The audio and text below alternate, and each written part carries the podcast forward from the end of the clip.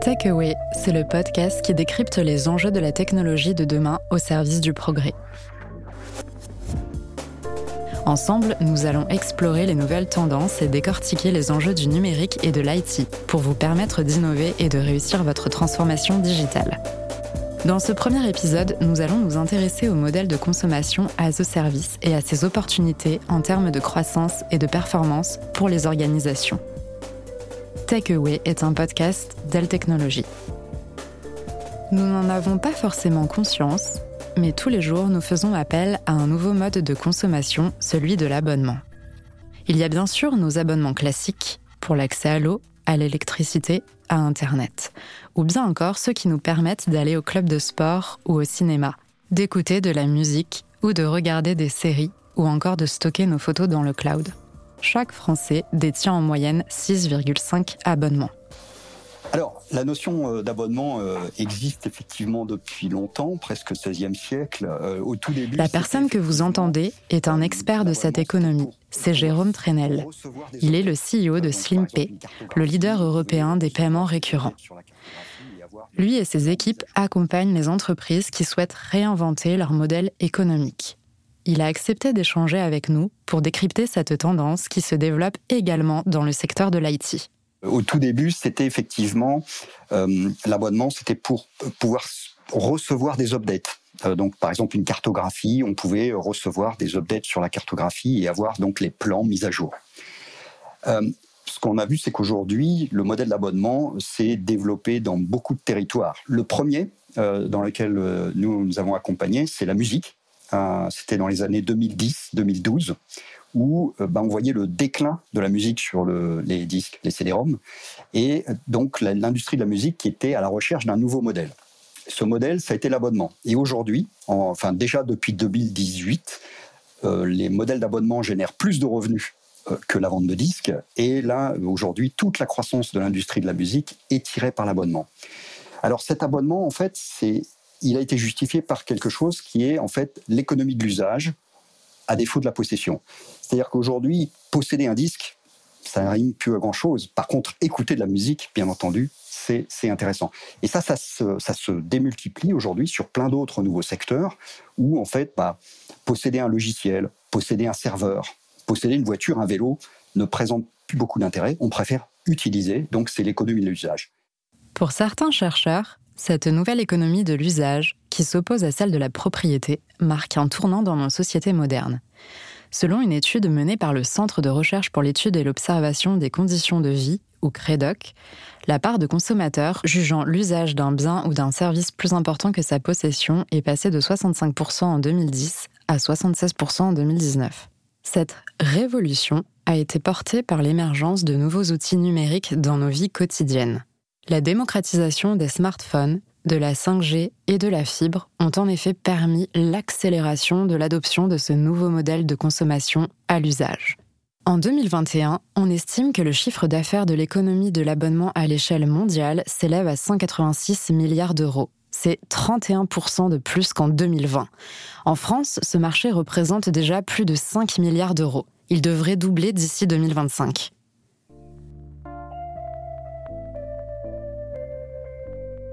Et ce qui explique cet engouement des consommateurs, c'est la souplesse que permet la consommation à l'usage ou as a service.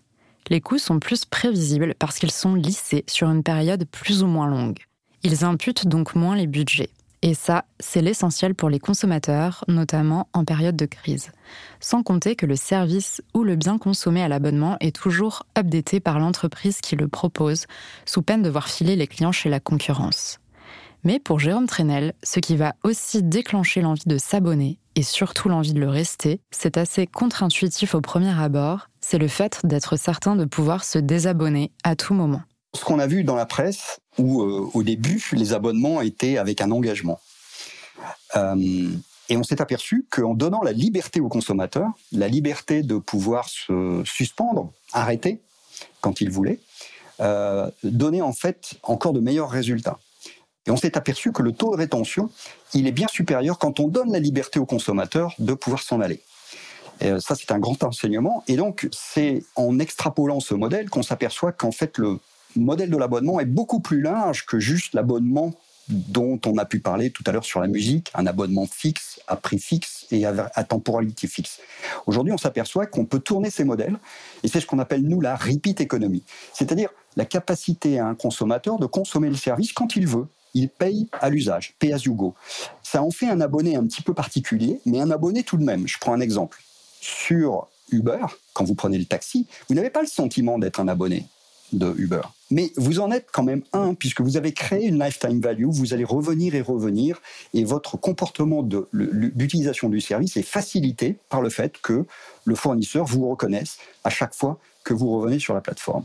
Et ça crée pour Uber donc une lifetime value qu'il valorise en tant que valeur d'entreprise. Et ça, c'est tout à fait exploitable aujourd'hui par plein de services où l'abonnement fixe à régularité fixe euh, n'est pas forcément envisageable.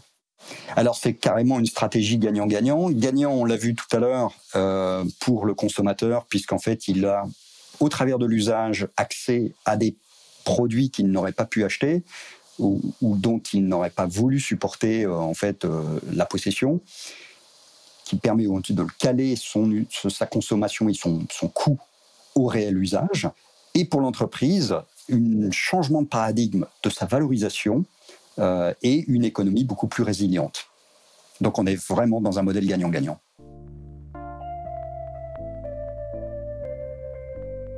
Avec Jérôme Trenel, nous venons de mettre le doigt sur ce qui fait aujourd'hui le succès de cette économie de l'usage auprès du grand public. Ce modèle limite les coûts pour celui qui la consomme de par sa souplesse, le pay as you go ou de par sa prévisibilité, l'abonnement fixe. Il permet aussi d'accéder à des services efficients car mis à jour en permanence. Ces enjeux sont transposables dans le monde des entreprises, particulièrement dans le domaine des IT. Éric Bézil, directeur technique chez Dell Technologies, qui accompagne les entreprises dans leur digitalisation, nous accompagne plus loin dans cette analyse. Ce qu'il a pu constater ces dernières années, c'est une véritable montée en puissance du modèle as a service dans les entreprises, une tendance de fond qui a été accentuée par la crise sanitaire. C'est une tendance qui s'est fortement accélérée dans les 5-6 dernières années avec l'émergence de l'utilisation de plus en plus accrue des, des codes publics que vous utilisez, vous et moi, qu'on utilise tous les jours au travers de nos applications mobiles et qui sont étendus euh, dans le secteur de l'IT, on a un indicateur qui est le, Dell Digital Index, euh, qui est euh, que l'on tourne tous les deux ans depuis 2016 pour voir l'évolution des, entreprises dans l'adoption du, modèle digital et euh, de, la transformation digitale. Et typiquement dans cet index-là, ce qu'on a vu en 2020, qui est tombé euh, pendant la pandémie, c'est euh, pour la France notamment, 80% des, entreprises ont accéléré beaucoup de programmes de, digitalisation. Et ils l'ont fait notamment au travers de, de, l'apport de, ces modèles à ce service, parce que ça lève beaucoup de freins à la digitalisation. Premièrement, c'est adopter très rapidement de nouvelles technologies, sans se poser la problématique de j'ai les compétences ou pas pour acquérir ces technologies, puisque c'est géré pour vous. Donc ça permet d'aller plus rapidement pour adopter de nouvelles solutions et pouvoir, euh, je dirais, euh, on va utiliser des mots un peu anglicistes, disrupter le marché ou ne pas se faire disrupter, c'est important. Hein, euh, et donc accélérer l'innovation et, le time to market. Euh, ça aussi avoir des modèles de gestion de coûts prédictifs. Quand je dis on passe sur un modèle OPEX avec des coûts normalement qui sont maîtrisés, alors des fois suivant les, fournisseurs et le modèle de, fourniture, ça peut être des fois un peu compliqué de lire, de, lire sa, note de ASO service, mais il faudra le monitorer, mais c'est important. C'est se focaliser sur les tâches à valeur ajoutée. Les applications, c'est le cœur du business des entreprises, et les données pour alimenter ces applications. Et moins les infrastructures. Les infrastructures, on les maîtrise, on va les gérer pour vous. Euh, et, on va gérer tout le cycle de vie à votre place pour gérer toutes les mises à jour. Et puis aussi, on, on, on sait, c'est notre métier, mettre les bonnes infrastructures en regard du type d'application que vous souhaitez tourner ou du type de données que vous souhaitez euh, analyser. Donc c'est vraiment capitaliser sur tous ces aspects-là. Or, ce qu'on constate aujourd'hui, il, y, a, pas mal d'études sur le domaine, c'est qu'en général, le budget des IT aujourd'hui se consacre en, gros entre 70-80% à juste l'opérationnel, faire tourner l'existant et seulement 20 à 30% à de l'innovation, et alors qu'il faudrait inverser ces chiffres typiquement pour, pouvoir libérer la digitalisation dont on parle. Et c'est pour ça, quand on fait ce modèle où on va nous gérer l'opérationnel à la place, nous, d'autres acteurs hein, qui fournissent ces modèles à ce service, gérer l'opérationnel à la place, on permet de changer ce paradigme d'investissement pour tourner les investissements vers l'innovation. L'autre intérêt aussi du as a service, euh, ça évite la surconsommation. Donc ça rentre un peu dans une notion de euh, très importante aujourd'hui euh, de, de, de, tout ce qui est euh, green IT ou d'autres vont dire l'IT frugal pour mettre juste les bonnes ressources en place par rapport à un besoin donné sans trop anticiper de surcapacité parce qu'on a un modèle qui est en flux tendu et qu'on est capable de faire évoluer, d'enrichir au fil de l'eau sur les infrastructures et de faire croître en même temps que le besoin augmente. Selon le dernier Digital Transformation Index, ce sont près de 7 années de digitalisation qui ont été gagnées en seulement quelques mois par les entreprises converties au as a service pendant la crise sanitaire.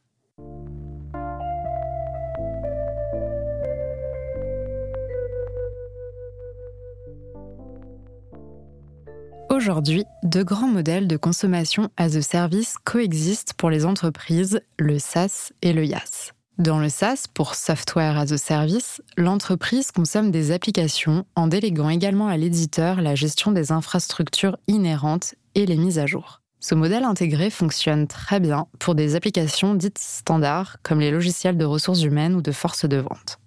Mais pour les logiciels métiers à forte valeur ajoutée et qui ont souvent été développés en interne et qui n'existent donc pas en standard, l'entreprise a plutôt intérêt à se tourner vers du IaaS pour infrastructure as a service. Dans ce cas-là, le logiciel est implémenté sur l'infrastructure de l'éditeur et c'est donc cette mise à disposition qui est consommée as a service. Pour Eric Bézil, ce sont donc des choix à opérer en amont, des stratégies à mettre en place et surtout des questions à se poser. Est-ce que je parle? Je parle d'un existant ou pas, une feuille blanche ou pas feuille blanche, un, premier point. Et si c'est la première fois que j'y vais, évidemment c'est toujours pareil. Il faut avoir une vision de trajectoire, des ambitions. Donc euh, c'est toujours comme on dit en anglais, things big, mais c'est bien de start small pour se faire la main et, commencer par étapes. Donc la première étape, évidemment, c'est de définir l'application euh, qui serait éligible, soit d'une feuille blanche, soit euh, existante, à, à cette ambition d'un modèle as a service. Première question à se poser, est-ce que cette fonction dont j'ai besoin n'existe pas déjà en mode software as a service?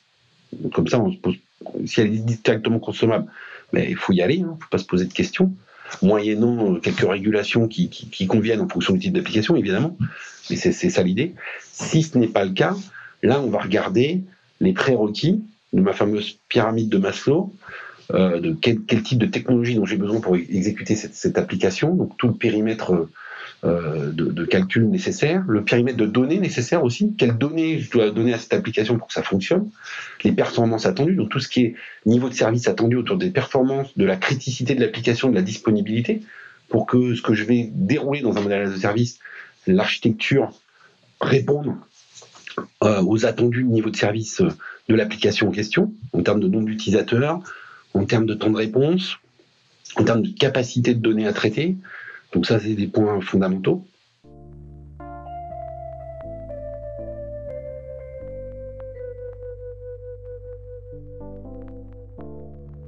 C'est pas la fin non plus euh, de l'acquisition en propre, en mode CAPEX. Je vous parle de ça parce qu'il y a eu, on, voit aujourd'hui des acteurs du cloud public qui arrivent justement dans des modèles de edge computing et qui ne vendent pas leur modèle en as a service. Ils demandent qu'ils vendent directement en modèle euh, d'acquisition. Pourquoi? Parce que le, la taille et, le modèle de remplacement des équipements qu'on va mettre en place dans le edge sur certains types de services ne nécessite pas d'un modèle a service. Autant faire du swap and replace, excusez-moi l'anglicisme, hein, euh, sur un juste modèle d'acquisition, c'est beaucoup plus simple et ça fonctionne.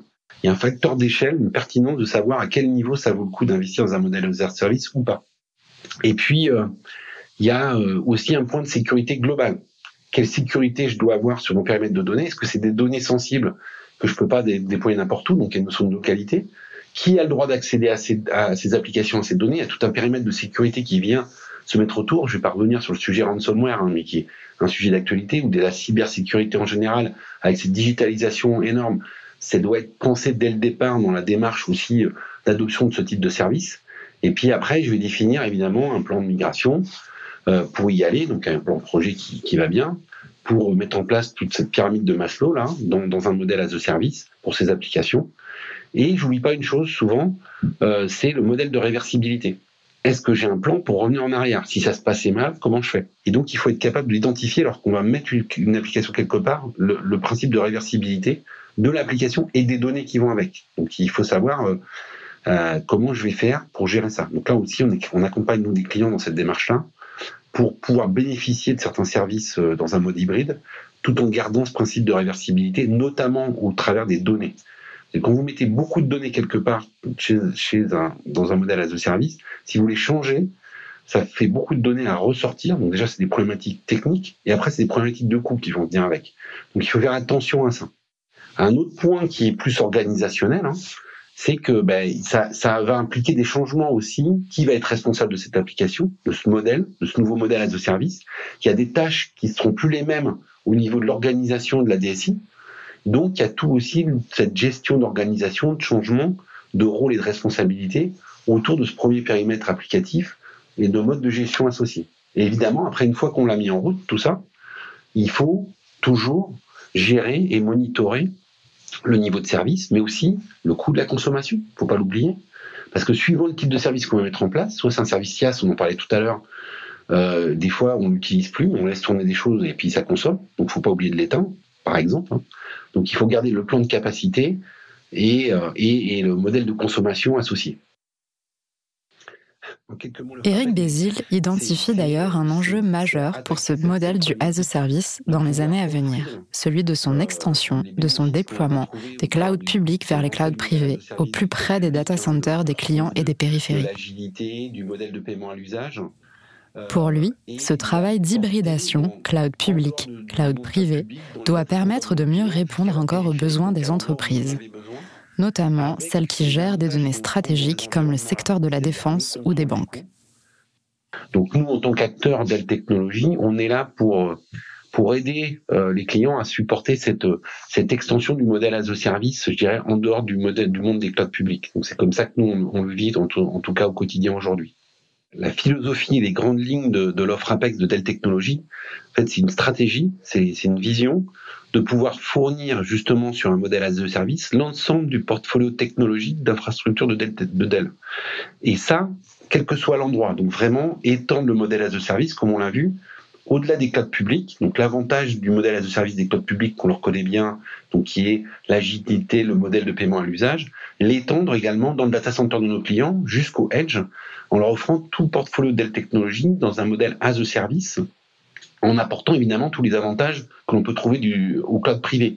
Donc ce qui est le contrôle, le contrôle des coûts, le contrôle du périmètre de sécurité associé, en amenant aussi euh, la, bonne technologie en fonction du type d'application nécessaire, parce qu'on a tout le portfolio de Technologies à notre service pour le faire sur ce modèle as a service, et on le lie, ça, aussi à notre capacité, à notre supply chain, la supply chain de Dell, pour pouvoir livrer euh, au bon endroit, au bon moment, dans un flux tendu, comme je vous l'expliquais tout à l'heure, sur la partie, euh, je dirais, mettre la bonne taille de d'infrastructure en réponse aux besoins et ça, on peut le faire en, s'appuyant sur la, sur la, notamment sur la supply chain de Dell Technologies. Donc c'est vraiment euh, l'atout d'Apex, c'est effectivement faire cette tâche d'huile du as service au-delà du cloud public, partout où vous en avez besoin. Merci d'avoir écouté cet épisode de Takeaway dédié aux enjeux et perspectives du as a service. Dans le prochain épisode, nous aborderons une nouvelle mutation du secteur de l'IT pour en décrypter les enjeux dans le monde de demain. À bientôt!